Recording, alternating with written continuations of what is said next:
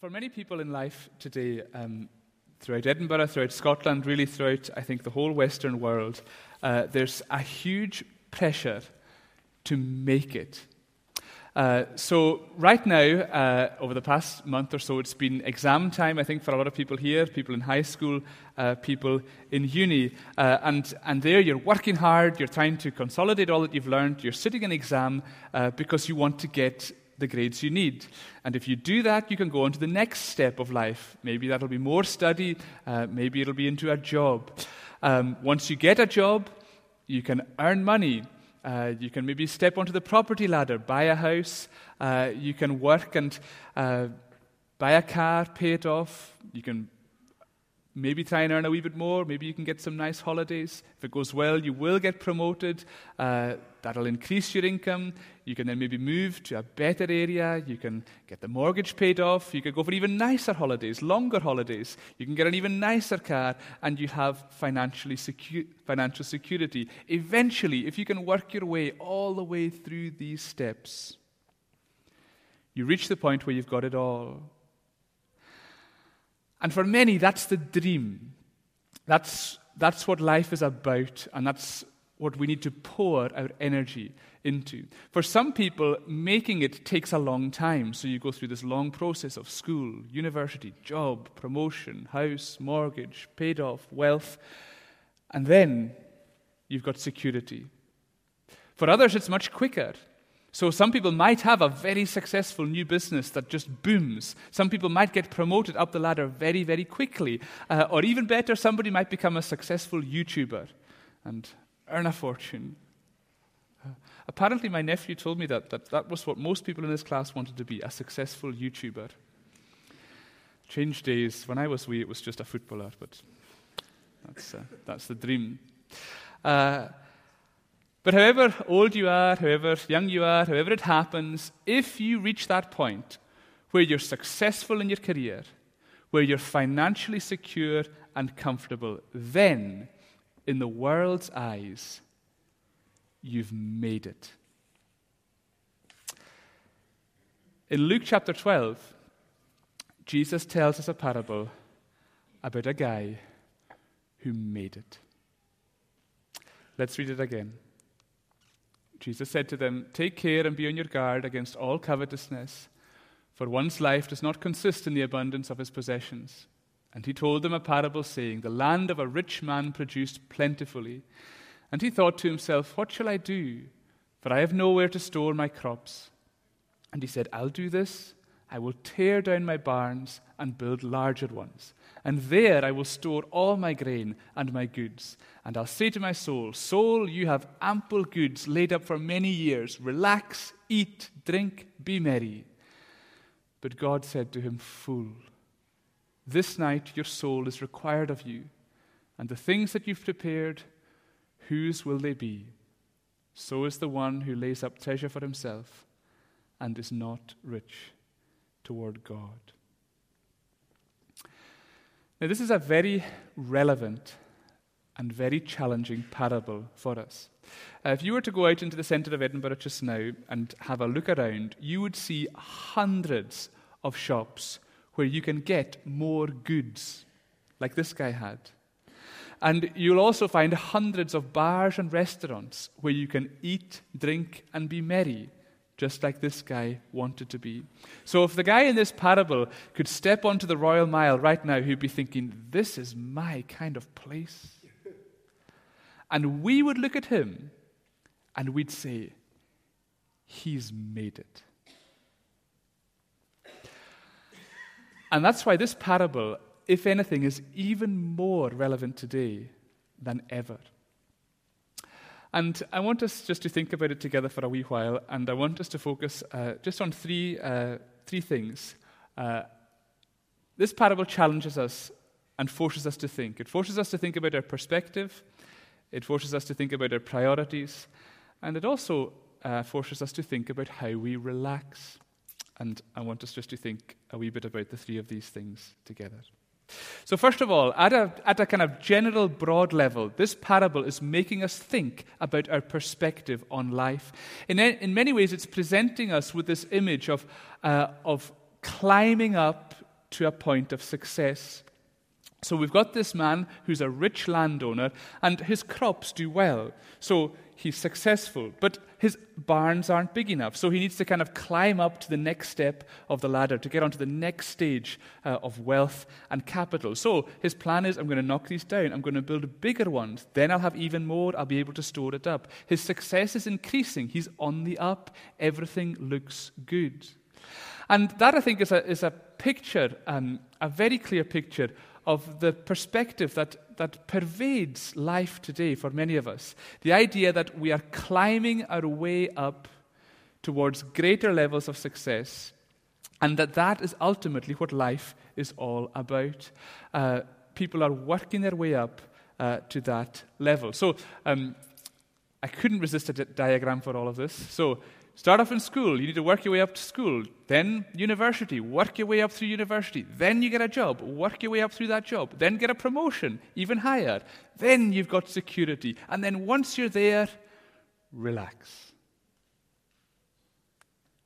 Because you've made it.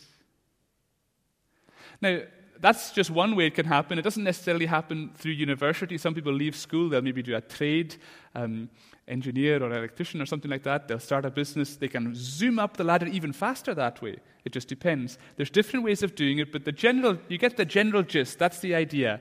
If you can reach that point, then you've made it. You're on a plateau of success and satisfaction. So, in many ways, it's like that. It's like a climb and then a plateau. And that's what we're all aiming for. Now, at one level, there's nothing wrong with that.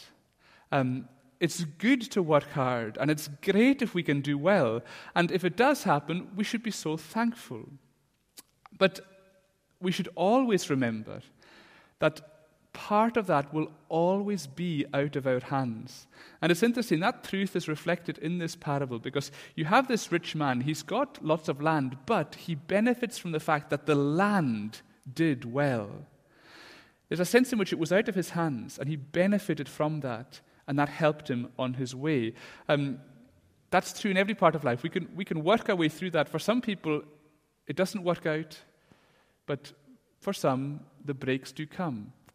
Sometimes it's out of our hands. But the point is that the parable is not saying that being well off is wrong. That's not what it's talking about. So, what is it saying? Well, I think one of the things Jesus wants to teach us is that, that this parable is emphasizing the need for a bigger perspective on life.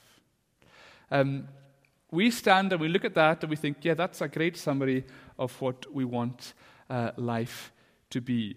Uh, we're looking up that slope, we're trying to get to the top, and if we get there, we've made it. Jesus is saying, you need to look further than that. Because the truth is, at the top of that climb, there isn't a plateau. At the top of that climb, there's a cliff And that cliff, the end of our lives, when we die, that's stripping away, instantly stripping away everything that we've gathered for ourselves on that climb. This guy in the parable had gathered a whole pile of resources, so much so that he didn't even have room for it all. Yet, no matter how much he had made it, he was absolutely powerless to stop death bringing it all to an end. He thought he had a survival plan. He thought, I've got ample goods. It's going to last me for many years. And yet, we're being reminded of the shortness and fragility of life. He couldn't stop it all been stripped away as he came off that cliff. And exactly the same is true for everyone. Exactly the same is true for us. Different people make it to different heights of success. So, that path of arrows going up might be really steep for some people. They might really make it. And if you look around Edinburgh, there's some people who have really made it in that sense. Other people, they might not get anywhere near that level, and it might be a struggle. Some people make it way higher than others. But the key point is that no matter where you are in terms of height, no one, no one can avoid the cliff. No one can escape leaving it all behind. And this is where we see just how absolutely brilliant the gospel is. Because if we use this image to describe life, if we say that life is a climb and then a cliff, we work our way up and then it comes to an end. We can often think that Christianity is about changing the climb. So we think, you know, Christianity is about making your life easier. And so, if you go to church, if you have a faith, it's going to make the climb easier. It's going to change it and it'll make it better. And often people can, can think that, that being a Christian will make you a better person and it might even bring better things into your life. Now, that may be true for some, but for many people, it's not true. Often being a Christian is really tough. Often life is hard. And often Christians most definitely don't make it uh, in the world's eyes, in the sense of being successful in the workplace or being financially secure. People think that Christianity is about improving the climb. But that's not what Christianity is all about. And this is why Christianity is amazing, because Christianity is not about changing the climb, it's about changing the cliff. Jesus hasn't come to give us an easy life for a while, He's come to give us eternal life forever. He's come to change the cliff. And so instead of grafting through your life, trying to make it, and then falling off a cliff where you lose it all, the gospel is saying that you can go through life knowing that wherever you reach in terms of the climb, and no matter what stage in life you reach the cliff, Jesus is already holding you and he will carry you home to be with him forever. And if you're not yet a Christian, you need to look at that, at the two big arrows at the end, and just ask yourself, which one's better? Which one do you want? The parable is really challenging our perspective. It's also challenging our priorities. And in many ways, this parable arose out of the context of misplaced pa- priorities. Um, Luke chapter 12 comes in kind of a wee bit into a big chunk of Luke, which runs from chapter 9 through to chapter 19. Um, much of which is, is unique to, Louis, to Luke's gospel. Uh, and in this big chunk from 9 to 19 in Luke, Jesus is, is making his way towards Jerusalem. Uh, he's nearing the end of his ministry and he's traveling around. It's not a kind of direct path to Jerusalem, but the general tra- trajectory of his journeying is towards Jerusalem uh, in terms of coming to the end of his ministry and moving towards the cross. So this is quite far on in terms of Jesus' life. This is probably the period when he was, when he was at his most well known in terms of uh, the area of Judea and the surrounding region. Uh, and so he comes to this place, and a man in the, in the crowd gets a chance to speak to him. And so just imagine being this man in the crowd. Here is your one chance to speak to this rabbi who's, who's kind of turning the world upside down, that people are hearing about. He's saying, teaching all these things, performing miracles. He's coming to this place. You get a chance to see him. You get into the crowd. You get a chance to speak to him. This is his one opportunity. And the guy comes to Jesus and he wants him to sort out a family feud about money. He says, Teacher, tell my brother to divide the inheritance with me. This is his one chance to talk to Jesus, and this is what he wants to talk about. Now, we don't know the details of this claim. It could be a legitimate claim. It might be that his brother is, is treating him unfairly. Or it could be a selfish claim. Um, it may be that this man is wanting his share now uh, in a sense that's not appropriate uh, or not customary. We don't actually know whether this guy is being treated badly or whether he's being selfish. Not sure. Um, you can decide for yourselves. What do you think? I don't know. Um, I lean towards the second idea that, he's, that his claim is not legitimate um, because certainly what Jesus says in response uh, certainly seems to be towards a rebuke or a warning, uh, implying that this man's motivation is uh, is in terms of covetousness and greed. But whatever the circumstances, the one thing that's clear material possessions are a priority for this man who comes to speak to Jesus. And in response, Jesus refuses point blank to get involved in the family dispute. And instead, he gives us all a warning about our priorities. Verse 15, he says, Take care, be on your guard against all covetousness, for one's life does not consist in the abundance of his possessions. Now, this is one of the many great statements that Jesus made. And it's one of the statements that, that we would all agree with. Even people who have no interest in the gospel. I'm pretty sure that if you went out onto the Royal Mile and started asking people, uh, do you agree with, with this statement? They would all say yes.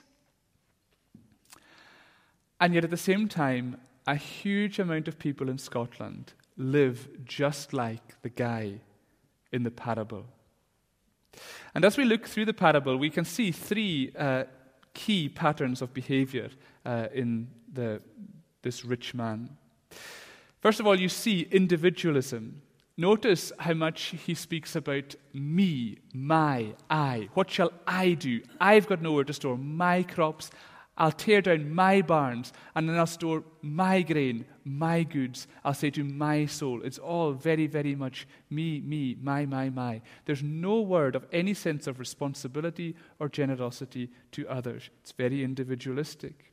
It's also very materialistic. Uh, the guy basically says, I've got loads of stuff, I've got loads of goods, I'm sorted and his satisfaction and security was in his material possessions. It was materialistic. And it's also hedonistic in a sense he wants to just eat, drink, and be merry. He just wants to pursue pleasure. In other words, he's got it all, he's made it, he just wants to party. These three um, behavior patterns are clear in the passage individualism, materialism, hedonism, and they are all around us today. Because if Scotland in 2019 is anything, it's individualistic, it's materialistic, it's hedonistic. Look after number one, get more stuff, and have a blast. And all of this raises the question about the priorities in our lives. Am I the priority in my life? Is it all about me? In other words, am I more important than anybody else?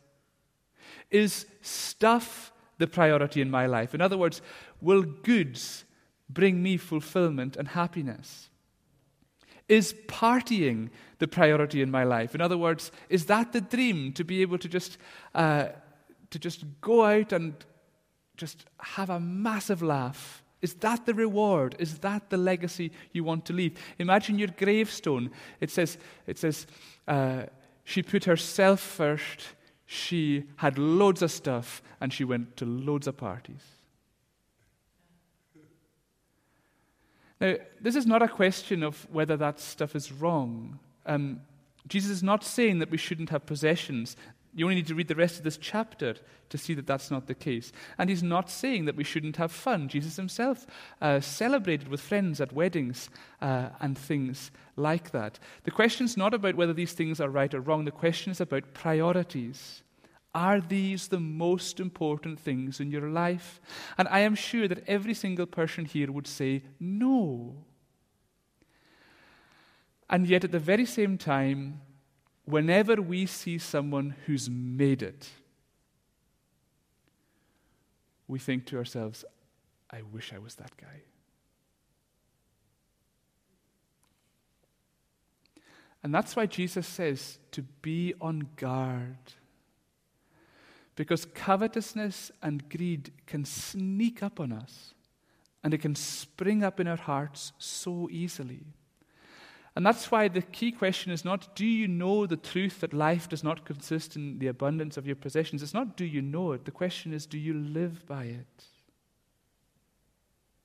And the best way to think about whether we live by it, or the best way to know it and live by it, is to go back to our first point, to have the right perspective, thinking about the whole of life and the whole of eternity. What's more important, individualism or community? What's more important, materialism or generosity? What's more important, hedonistic merriness or genuine meaning and purpose and relationship in life? And that's why Jesus is asking us do we prioritize what's rich before the world or what is rich towards God? Do we prioritize what we have now, which we'll leave behind, or do we prioritize what we have in eternity? In other words, what's more important, the climb or the cliff? The gospel challenges us to think about what really matters. And if this parable has any effect on you at all, God grant that it makes us all stop and think. So Jesus is challenging our perspective. Jesus is challenging our priorities. But last of all, um, in this parable, Jesus also, I think, wants us to consider how we relax. In verse 19, uh, we read that the man said, I'll say to my soul, Soul, you have ample goods laid up for many years. Relax, eat, drink, and be merry. And, and in many ways, to me, that word relax stands out uh, a lot because if you think in terms of making it, uh, of getting to that point, you think that's the moment when I really can relax. So for some, some of you, that might be when you get your degree. Maybe some of you are about to get your degree. You think, oh, if I just get it, I can relax. Uh, for others, it might be when they get the job they've always wanted. So you think, oh, if I can just get that job, just get that permanent contract, oh, then I can relax. For some, it might be when you finally get your own house. You think, I've always wanted my own house. If I could just get that, then I can relax. For other people, it might be retirement. If I could just retire, then I would relax. And we have all these points in our lives, and we think, if I reach that point, then, then I can relax. That's what this guy thought. And reading this parable and thinking about relaxing, there's two, um, two mistakes that we can make. The first one is that we can think that getting to the top is the key to an easy life. Uh, so we think to ourselves, if I can just get that job that gives me that bit more money, then I'll be able to relax. But so often, the top is a far from relaxing place at all. We can think to ourselves that getting up there means more money, more freedom, more relaxation. In reality, it often means more pressure, more stress, more isolation, more worry. Um, for many people who are adventurers, the dream um, would be to climb Mount Everest. And you look at photos um, or footage of people who are at the summit of Mount Everest. Have you ever, ever, ever seen anyone relax at the top of Mount Everest? It's probably the harshest, most dangerous, most isolated place on the planet. And for the bosses in here, you're probably thinking, then that's my job. Getting to the top is not relaxing. But the world makes you think that it is. So that's one mistake that we can make. But secondly, and even more importantly, it's easy to read this parable and think that God is against this whole idea of relaxing. So you have got this guy who finally makes it. He says, Soul, you can relax. And then God jumps in and says, Fool. And our impression can be that God is against this whole idea of relaxing. He doesn't want us to relax. And some people definitely have that impression of Christianity that, that, that that Christianity means giving up any hope of relaxation or happiness in your life. There's this idea that God is kind of harsh and cold and doesn't really like the idea of people relaxing. And we have to ask the question is that true? Is God against relaxing? Well, it's not true. In fact, it's the complete opposite of the truth. Because the truth is, the gospel of Jesus Christ gives you the best relaxation of all. If you put your trust in Jesus, if you are a Christian or if you become a Christian, then for many, many reasons, you can relax. And this chapter actually highlights several of them. And I'll just give you three or four examples. So think about life and, and what makes you tense, uh, what gives you stress, what makes you angry, what frustrates you, what strips away your relaxation. There's various things. Often in life, we are stressed because things seem unfair. Uh, and so you look at things that are happening in the world, you look at things that are happening to us, and you think that's so unfair, it's so frustrating, and it all just seems so wrong. The gospel says you can relax. Why? Because justice will come. Um, this parable arose from an aggrieved individual. He felt, This is not fair what my brother is doing to me. And so much tension comes into our lives because we feel that things are unfair. But the gospel tells us that ultimately God will sort everything out. Jesus makes that very clear at the beginning of the parable. Uh, he says, Beware the hypocrisy of the Pharisees. Nothing is covered that will not be revealed, or hidden that will not be known. And that's telling us that all injustice will ultimately be dealt with by God. So instead of us trying to take revenge, instead of us trying to, to uh, take matters in our own hands, often we can think that if I can just sort that person out, then I can relax. God says, no, relax now. I'll deal with it. The gospel tells us that we can relax in terms of injustice. Often in life, um, we can feel stressed about everything that's going on, so busy, so much pressure, um, and, and even, even just the little things in our lives can seem chaotic, and we feel like all these things we're trying to juggle, we're trying to keep on top of them, and we can't handle it. The gospel says you can relax. Because God cares about every detail of your life. Uh, verses 6 to 7 emphasize the care that God has towards us. He says, Are not five sparrows sold for two pennies, and not one of them is forgotten before God? Why, even the hairs of your head are all numbered. Fear not. God's care towards you goes to the most minute details of your life. So, whether it's your bank balance, your email inbox, your health, your family, your finances, your work, your schedule, your exams, your university application, whatever it is, God knows every detail and you can relax. You really can relax because God will take care of it.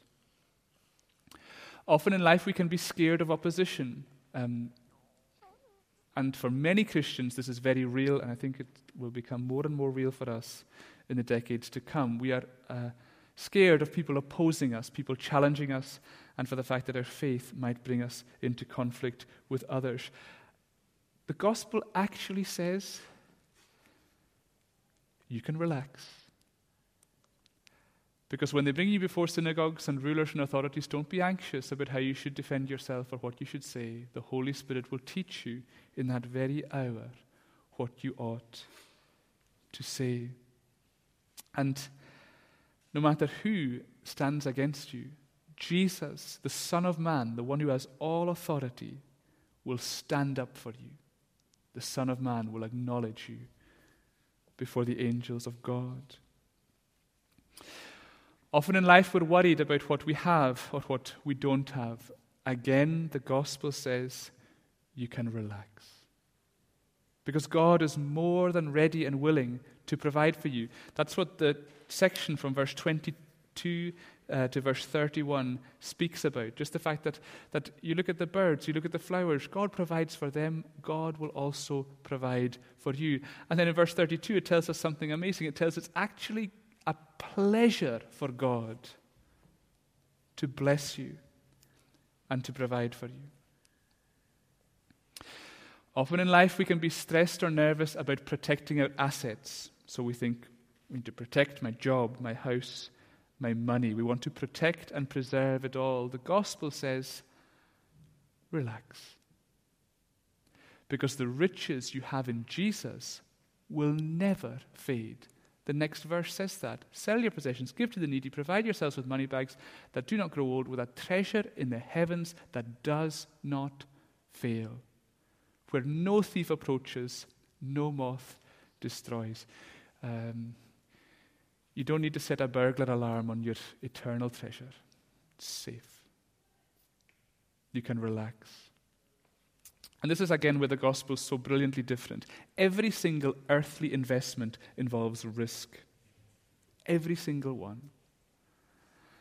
But our heavenly investment in Jesus carries no risk at all. All it requires is patience.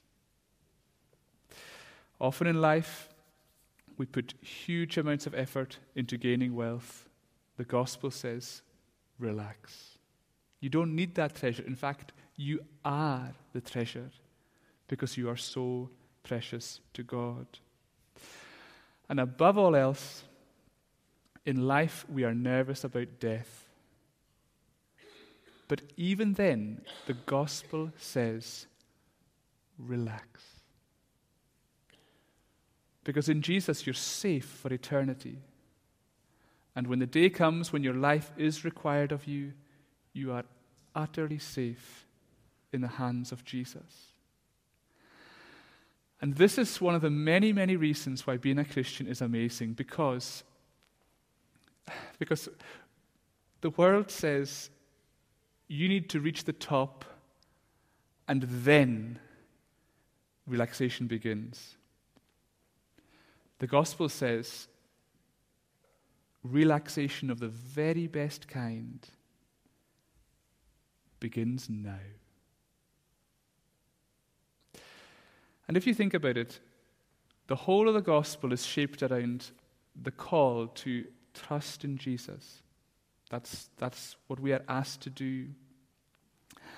That's just another way of saying, relax in Jesus.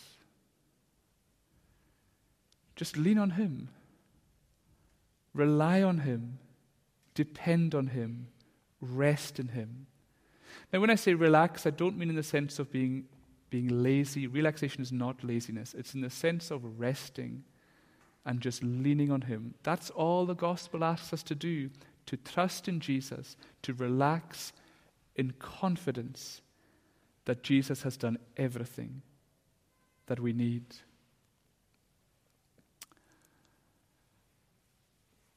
So, this is the parable of the guy who made it, but ultimately lost it all. But the key point I want to emphasize is that the warning that Jesus gives is not because he doesn't want you to make it, it's because he doesn't want you to lose it.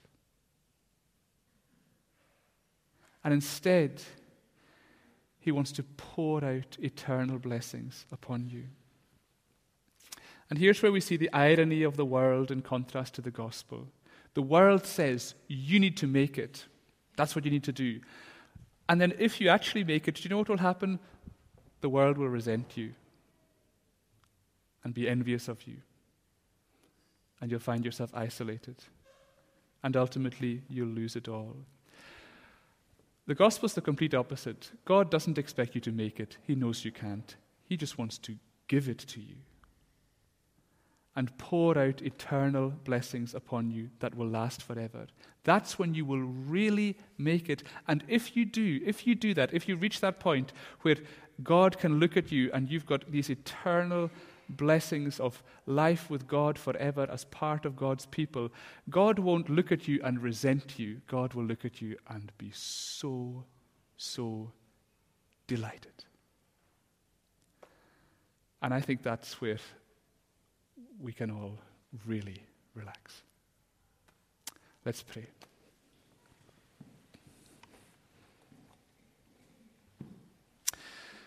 God our Father, we want to acknowledge that you are so good and so kind and so generous, and we just praise you for that so much. We also want to acknowledge that we are so foolish, and so often we think that stuff will make us happy and that that's what life is about. Help us, Lord, to have the right perspective. Help us to have the right priorities. And help us always to just relax in you. Amen.